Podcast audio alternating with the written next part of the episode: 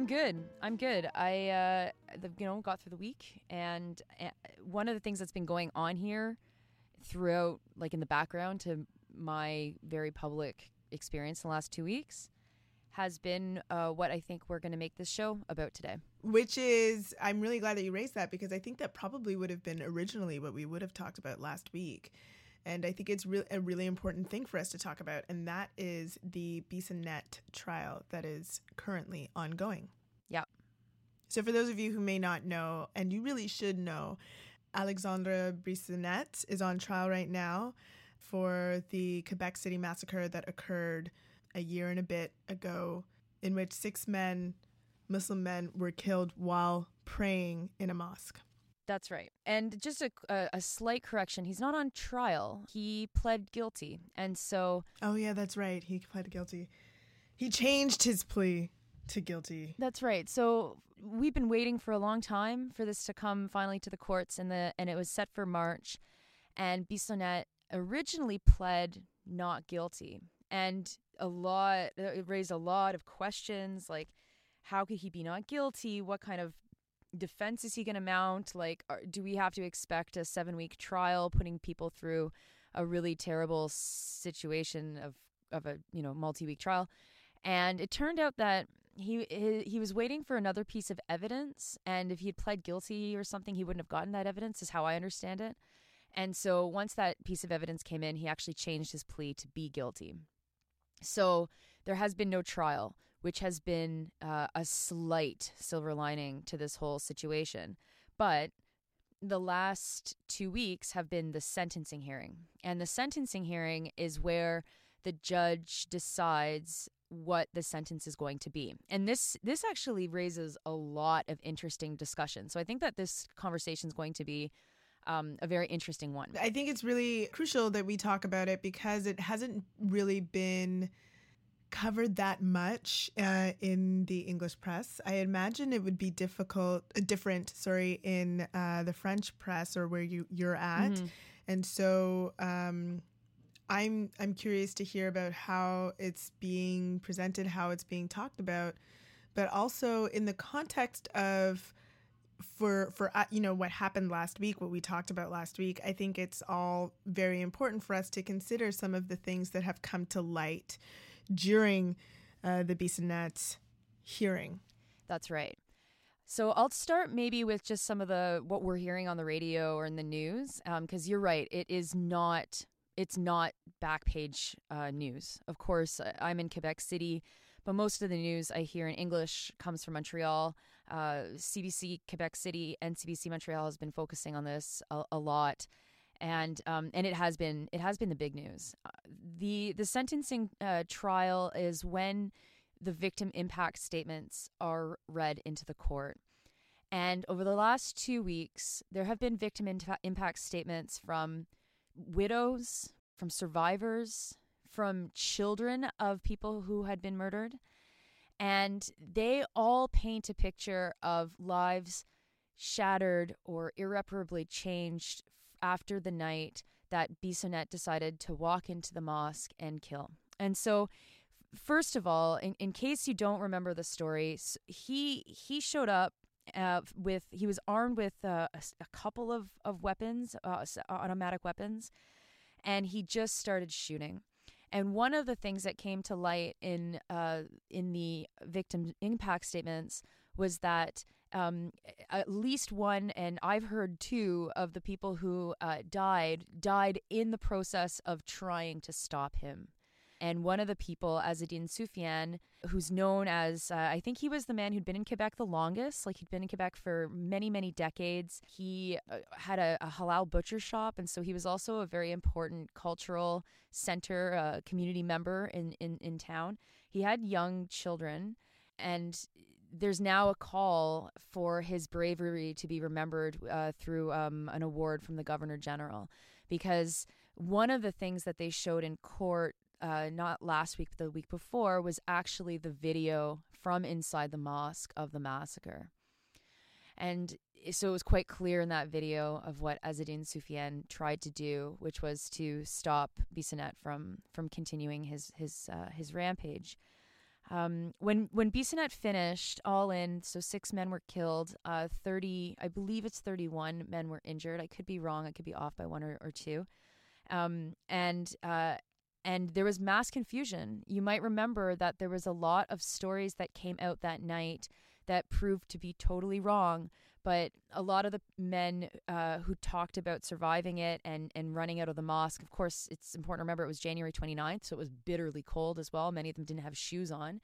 Uh, they thought that there was a second shooter uh, waiting for them to escape the mosque, and so that stayed with a lot of men, and that came up in the in the victim impact statements as reported by CBC Radio Quebec City. Bissonnette fled. Uh, his plan was to commit suicide on the on the spot, um, but he didn't. He fled, and uh, he called nine one one. Uh, a couple of kilometers uh, to the east of the city, uh, still within technically the city, and uh, and it was there that he was um, that he was arrested.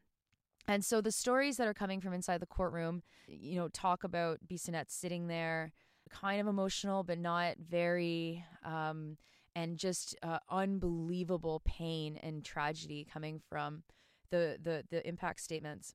Now, the impact statements for the defense have not started. That starts next week, and I believe they're calling six people to to testify. Um, and then the judge is going to decide what the sentence is going to be. And this is also an interesting thing for us to talk about. But on the the the list of possibilities, because Harper did away with the 25 year maximum prison sentence, Bissonnette could be put into jail for back to back life sentences, effectively putting him in jail until he dies. So that's kind of the the rundown, I guess, of, of, of the things that I've heard. Now, also, you know, if any of this episode has omissions or errors in it, partly is like I'm not I'm not as unfortunately focused on it as I should have been because of what has been going on with me for the last two weeks. But um, but certainly, I, I forget that this isn't like the biggest news story for a lot of people in the rest of Canada right now. As it should be. It, yeah, it really, it really, it really should be like one of the biggest news stories for sure right now. So I think one of the uh, important things that have come out during this hearing is the admission or discovery that uh, Bissonnette frequented white supremacist websites, white supremacist chat boards or forums or whatever we want to call them. He visited them before he took the heinous action that he did.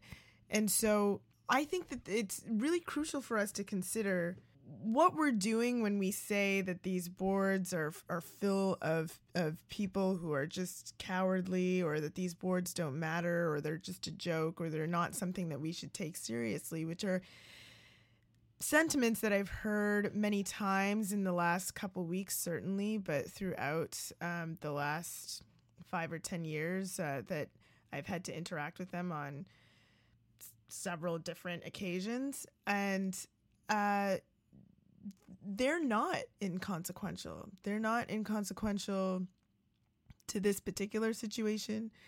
And they're certainly not consequential uh, to the myriad of other situations that result in white supremacist organizing and um, the deaths of, of other people, mm-hmm. including this massacre. Yeah, one of the pieces of evidence that um, that did get uh, circulated were the list of Twitter accounts that he had frequented in the last month before the attack. And he went to uh, Ben Shapiro's Twitter account 93 times. And he's the editor of the Daily Wire um, and the Ben Shapiro Show.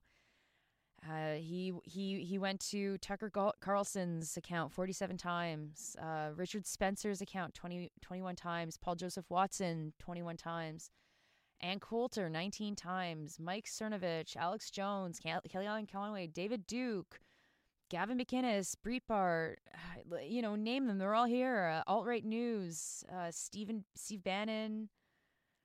Uh, at the at the bottom uh, in the in the court documents, it says uh, "compte Twitter d'extrême droite, compte Twitter neo-Nazi." So Yeah, the the role that social media played in uh, radicalizing Bissonnette is one of the uh, important um, takeaways from this tragedy is that these are not harmless and these are not um, these are we shouldn't be ignoring them.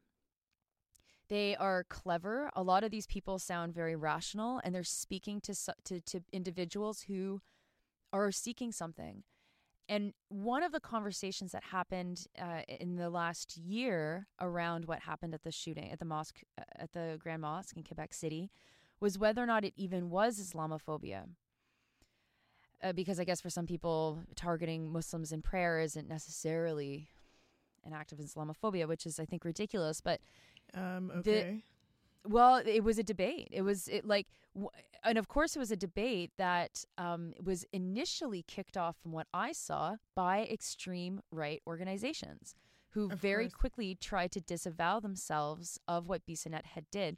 In fact, right after last year's shooting, one of the most popular Facebook groups against Islam and immigration, Pegida Quebec, actually collapsed because the founders the founder just said I'm this is not actually why I was in this. I I don't know, he had I, I don't know, other less hateful reasons to be running Pegida Quebec, I'm not sure. But it was it actually collapsed and in in that in that collapse, then the emergence online, that space was kind of taken up by La Meute, which also tried to make it um, self distant from the idea that what Bissonnette did was Islamophobia.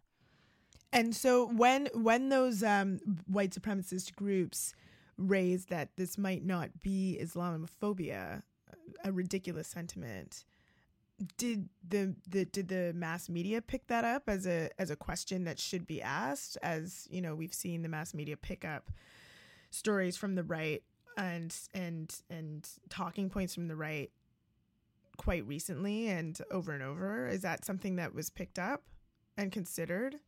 Seriously?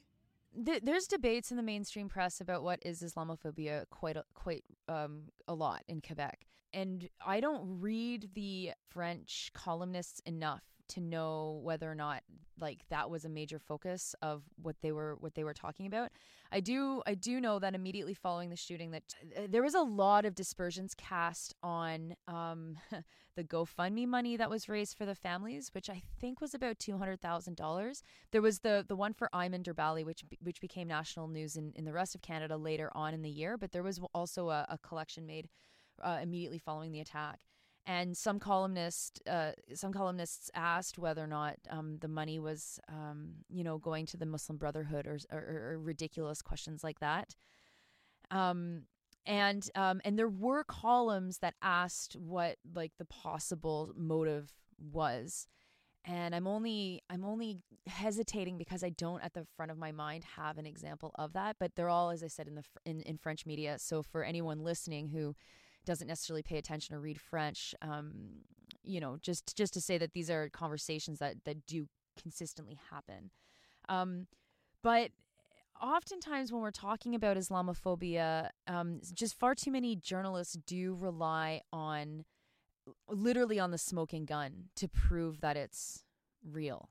Mm. And in Quebec City, we saw that uh, when, you know, in the fall before the attack, every mosque in this town had a hateful event happen to it. There were windows broken and they were vandalized. And um, there's there's one guy that like drops flyers consistently in neighborhoods around mosques that are Islamophobic and also homophobic and sexist and really like also just really bizarre stuff uh, and then there was the famous pig's head that was left at the at the door of the of the mosque. And and one call a uh, radio commentator here um, actually said that uh, you know it was it's it's what these guys complaining about it's just a joke this is not a big deal. And so that's the kind of yeah that's that's the kind of attitude that you get certainly from talk radio oh that these things don't get taken seriously and then something like this happens and that still doesn't stop the stoking the fires of hate which has continued uh, consistently throughout uh, 2017 2018 uh, specifically around muslim women or uh, muslim quebecers and accommodation and this kind of thing So, what does all of this mean for the rest of Canada? What does it mean that the rest of Canada isn't watching it in the same way that uh, it's being watched in Quebec? What does it mean for the rest of Canada in the context of the fact that this happened, was barely remembered, that the, the victims have barely been considered? Uh, what do we take away from this? I think first first of all, it's important to consider how far apart English and French Canada are and the language plays a big role in that. Mm. And that, you know, we've got this obsession in the press of of issues being more important if they're really close by or if they've got currency in some way. And this should be one of those issues that that like you can have there's a there's a hook in every single community, you know, you, there's there's a mosque in you know most communities across Canada or there's religious institutions in every community across Canada or the the rise of the alt right or the far right we're seeing this across Canada but we're not seeing any of the links made between radicalization of young people and then the violence that explodes uh, as a result and and so there's this weird situation where either this is ignored or it's it's kind of turned into like the the the other narrative I've seen is that this is like the most egregious attack on Canadians of all time or something. And it's it, you know and it's oh yeah like I was like this is like the most horrifying terrorist attack ever in Canadian history. And it's like well eh, you know eh, back to my last week you know we're not we're not comparing tragedy necessarily but we absolutely should be looking at the connections um, Mhm. as as we see the list of Twitter accounts that Bissonnette was reading, those are English. And Mhm. when we when when when he first was arrested, his name came out, and people started looking at his uh, Facebook page. We knew that he was a Trump supporter. We knew that he was following Breitbart and uh, and right wing blogs. That was all stuff that he liked on his Facebook page Mhm. and his friends and, and he had a, a twin brother who has not actually made any me- media appearance from what i've seen in the last year and a half uh, they all you know were just totally surprised. And there's some people here and there were a little bit worried about him and this kind of thing. But it makes me wonder like are we checking in on friends of ours who are into this stuff? Are we seeing if they're okay? Are we talking to them? I mean, I don't have friends who are into this stuff, but I, I think that you're asking like a question to like white Canada specifically. yeah oh yeah. Yeah. Okay, just wanted to make that clear. Like for me, like I don't know, I don't, I truly and honestly don't think I know anyone who's like obsessively checking these websites. But for me, on the flip side, you know, as someone who uh, very quickly assisted in organizing a cross country demonstration against uh, white supremacy and Islamophobia, I was a, a, a an, you know a, a rally, a demonstration that happened not too long after uh, the women's march that uh, you know in Canada had you know well in Canada and elsewhere had no discernible asks. Um, hmm it was it was hard to get people out to demonstrate against. It was harder than it should have been to get people out to demonstrate against white supremacy. I feel like that should be like a really easy thing to do. But it was really difficult. And so for me, the types of conversations that I'm like really interested in is like, you know, that for people that I know is like what what why you know, are you afraid to talk about this? Like, are you afraid to demo against this? Are you afraid of talking about Islamophobia? Like, what is it? What was it that made this a difficult thing to commemorate, a difficult thing to denounce? Mm. Anyways, sorry. Uh, that's just an interjection from, uh, you know, having, you know, as as you make this very good suggestion to check in with people uh, that I have no one to check in with on that particular piece, but you should like continue like tell tell these folks what they need to do because uh, this is real serious. Well, and did you did you did you feel like did you come up against kind of the same like explanations from people why they weren't interested or like did you find a theme or was it really confusing? Like total confusion. Mm, you know, when I brought those things up and when I was uh, talking about my own frustrations around uh, why people were not you know, as ready to to be a part of this as they were other things. The response I was getting is that people felt really guilty, I think, about that and we're like, yeah, yeah, you're right.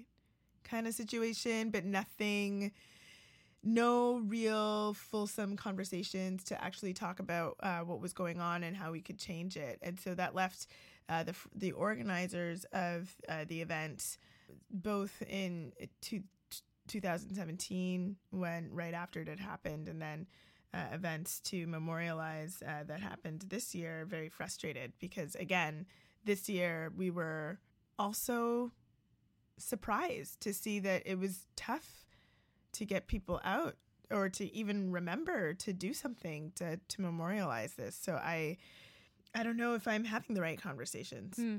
to be honest Well, and what makes me immediately wonder too, like what is the impact that that the the, the narrative that emerged right after around M103, what has that had on average people?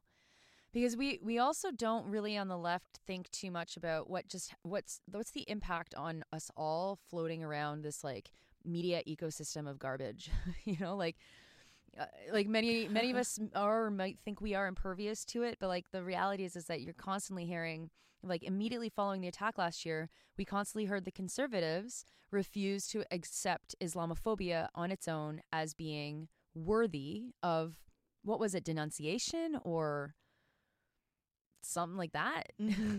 and the fallout of M103 was unbelievable, right? There was it, like uh, hard right organizations used the motion to uh, organize demonstrations across Canada.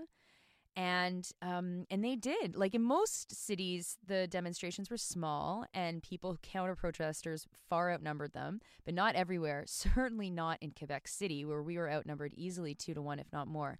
And I think we have an, uh, we had an episode on it that happened um, around the time last March last year.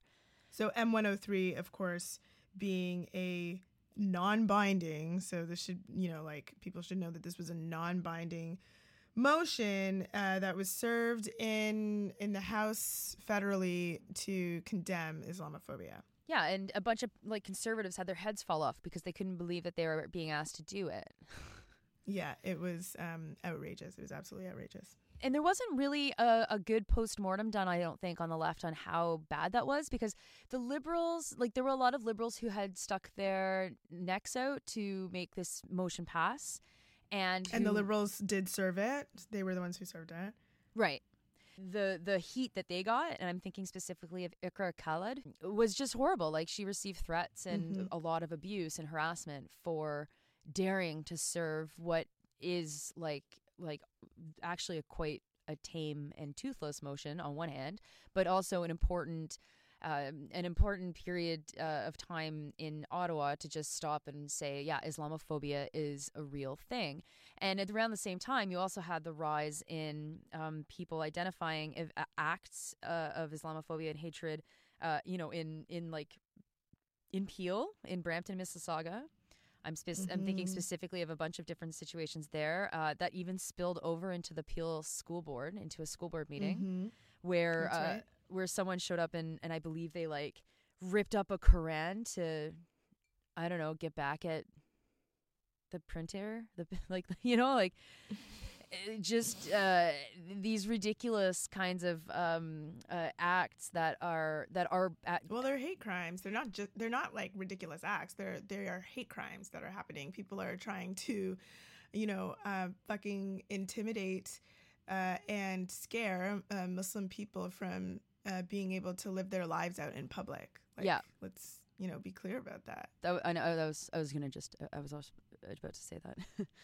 um, yes. Be, because and I actually uh, the way, the reason why I was I was saying it, it in that way is because a lot of these acts are, are made so that you can like laugh them off later and say oh it's just a, a pig's head oh it's just a someone ripping up a a Quran um, and and these actually kind of become memes even um, they get memeified on Twitter or whatever um, specifically thinking about bacon right now um, in all the ways that a lot of racists use bacon as being some sort of like uh, Islamophobic kind of thing Mhm. but it but they're but they're so insidious and they keep happening and they're happening publicly and then they're happening on camera right thinking of the woman that attacked jagmeet singh Mhm. and we we on the left are I feel like it's like whack a mole, and not even like we're getting tickets. Mhm. Like we're like missing the mole, but we're just like, oh my god, okay, try to try to whack that guy. Okay, try to whack that down. Oh, try. Oh, he's there. Oh, he's there. Gonna. It's bad.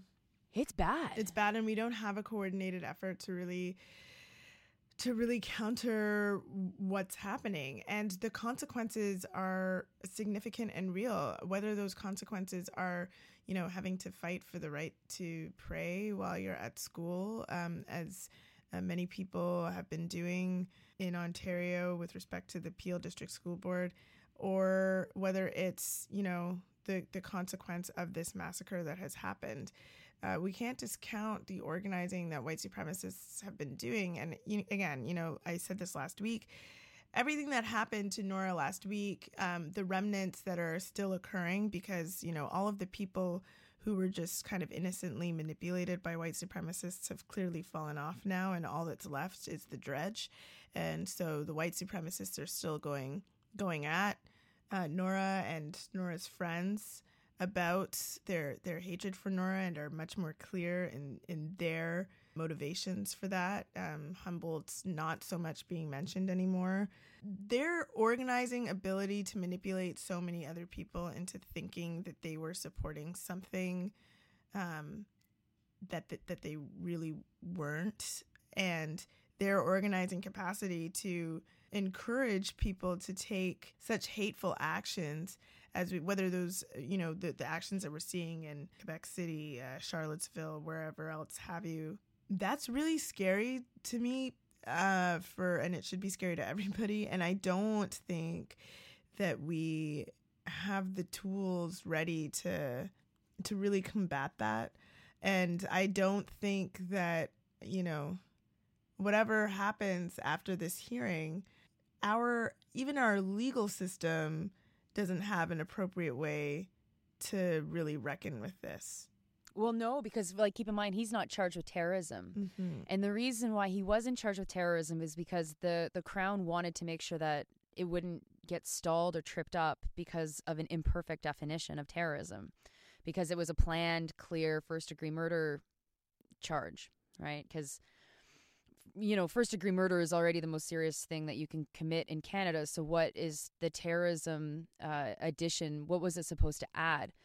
And of course, you know, in the Harper years, they're they're not necessarily thinking of a Bissonnette. Well, they probably weren't thinking about anything. They're just like, well, it gives us a cover to be able to put people in jail. But in just the Harper Um, years, oh, well, I mean, like, because that was that's when the when the legislation was like the current Oh, okay. legislation was Yeah. was passed, right? right, right. Of course, this hasn't been changed or anything like that. And and actually, there was even concern that in Bissonnette's case, that the trial would take so long that he might even get caught up into the Jordan decision, which would have said that he waited too long for trial and put it out for good. Now, that obviously that didn't happen, but there were people talking about that fear. But it, this makes me this makes me think that one of one of the comparisons that is actually really powerful about how the right wing uses tragedy is the social media backlash that happened last week to me at Humboldt, um, but how it got very quickly used by people like Ezra Levant to try and fundraise for their, uh, you know, far right, alt right, neo Nazi kind of stuff. Yes. Um, and then and the immediately and the immediate social media aftermath stuff of what happened with the mosque. And so uh, let me walk you through th- what I remember of that because I didn't I didn't report on it. I didn't document. I did write about what it was like in Quebec City a couple of weeks after that for the Walrus, but I recall this is that, what I remember from the the aftermath of the of the shooting uh, here. So that night, Twitter went kind of like chaotically towards the claim that the shooter was a Syrian refugee.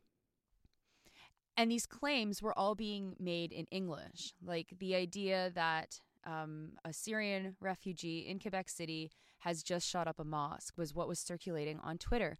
And as someone, it was so surreal lying on a hotel bed reading this about my city in English. I, it was like we've we've had many discussions in the press about how there are no Syrian ref- refugees yet at that point in Quebec City, or very very few. Uh, that that doesn't make any sense. Like it's not going to come in English. Who are these people pushing this narrative? And then the second piece of news that came up that was being pushed again it got whipped up incredibly on, on, social media as there was not much information coming out was that there was a second shooter. The second shooter was a member of the mosque. And and this idea didn't go away. Right? And and so then the rebels sent Faith Goldy to do live hits with them. I guess not live, what am I saying? So to do to, to do interviews or to, to report quote unquote from the streets of Quebec City about the false flag narrative that they were pushing. It was unbelievable. It was so unbelievable. And then and then you had then the far right making these claims like oh the, the community did, did, it to themselves these victims they're not really victims and and all of the weird conspiracy theory stuff that you know a- accompanies every single mass tragedy when humboldt happened i I said to a couple of people, like, witnessing what happened in Quebec City and the fact that the victims themselves were then demonized by so many external forces, it is so great. Like, it is so good that those families are going to be left alone. And little did I know, of course, that I would become the way that actually they wouldn't be left alone, that the far right horde found a way to make this issue about them too.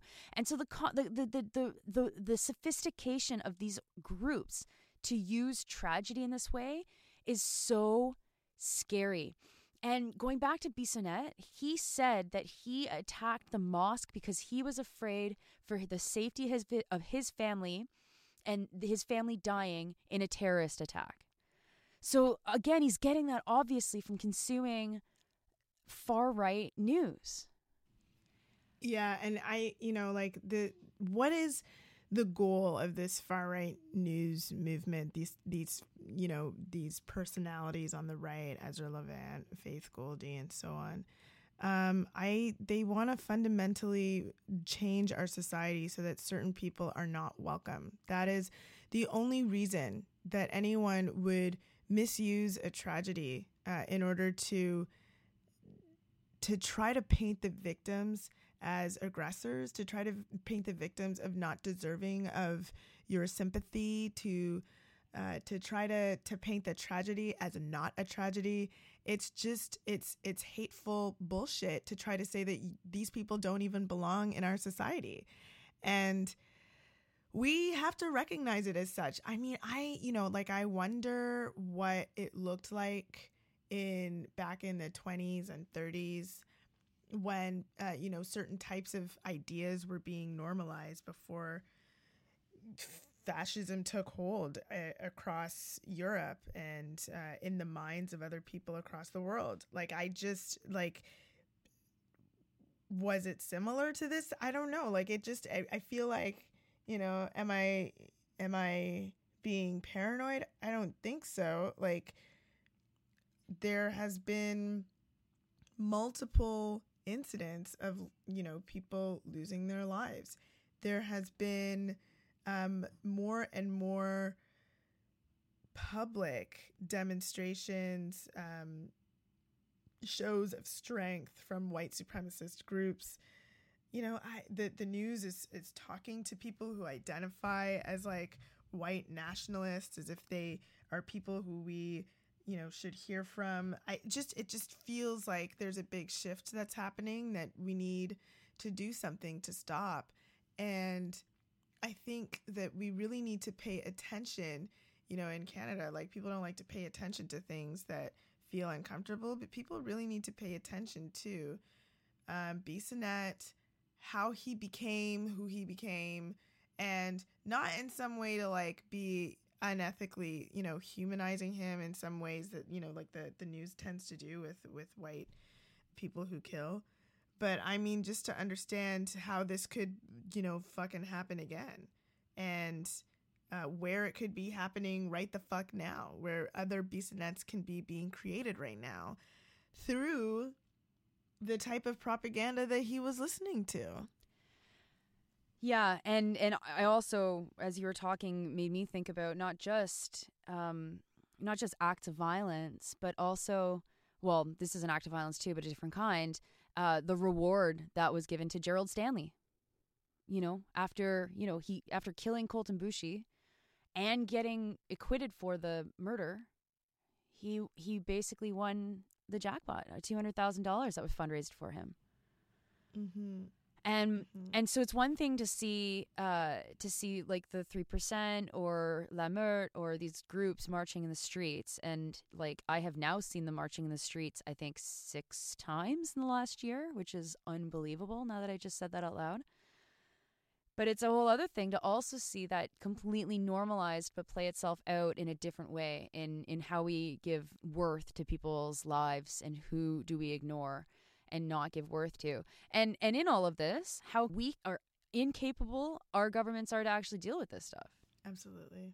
The only way that we're actually going to fight against this stuff, the only power that we have, uh, are as people of, of good good conscience and good faith, is the power of of organizing and of actually making these connections and and and talking to people who did live through the 1930s. Like there's still some people who are alive, or there's people who are very like close to those those periods. And you know, I was having a conversation today with someone who uh, lived in Berlin until recently, and uh, and she was saying to me that you know like demonizing critical left-wing press is a huge part of that making people feel like they're unable to make these comments publicly because they will be hurt is part of normalizing this completely outrageous uh, fascist opinion that should absolutely not be normalized That and I and I'm sure on the flip side, making it fully acceptable to say other types of ideas, specifically these white supremacist ideas, to get that are you know then able to get out there. You know, I recall the the huge debate that people had over Right. whether or not people should punch Nazis or whatever. You know, like as if that's like a real debate that we need to be having. Like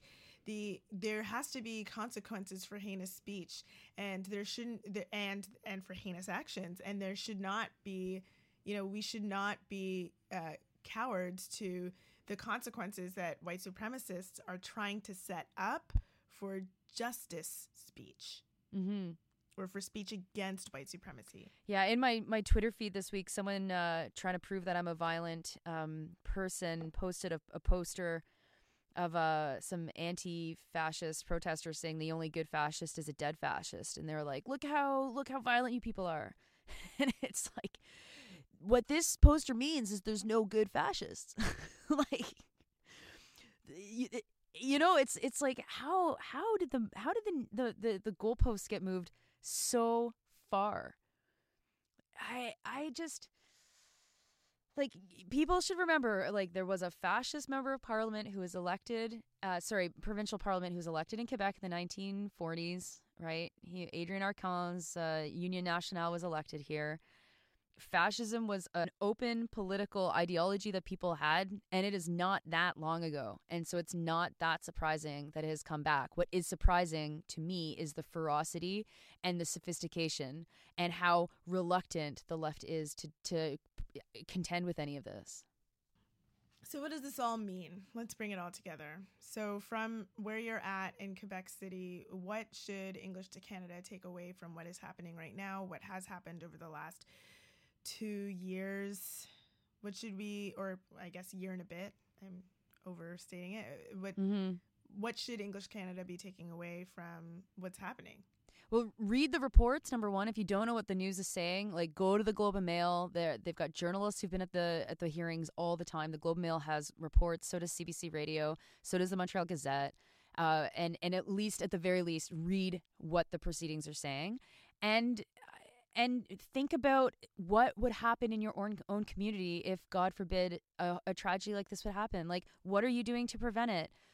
Uh, have you identified are, like are you in solidarity uh, with local mosques like just as a community building activity? Are you opening up each other's doors? Are you are you getting outside of your own bubbles? Are you meeting people? Are you are you like if you're part of an organization is your organization doing this kind of work? In the aftermath of the shooting here there have been really amazing solidarities and friendships built in the name of living together well to mieux, mieux vivre ensemble is what people say here. And not that, that that would have necessarily stopped it in like the attack in the beginning but it really is too bad that it took an attack to get people to start meeting each other and working together and and, and identifying these things. Uh, but there's no magic bullet. Like it's it, it's this is this is very difficult community building uh, organizing and you have to be an expert on your own community where the strengths and where the weaknesses where the where the danger spots and and how do you move towards filling those gaps that that exist? And if you don't know what those gaps are then you know then you have to get you know 10 people or 20 people or 100 people or 500 people into a room and have these co- collective conversations together. Organize, organize, organize. we should have called the podcast that the three o's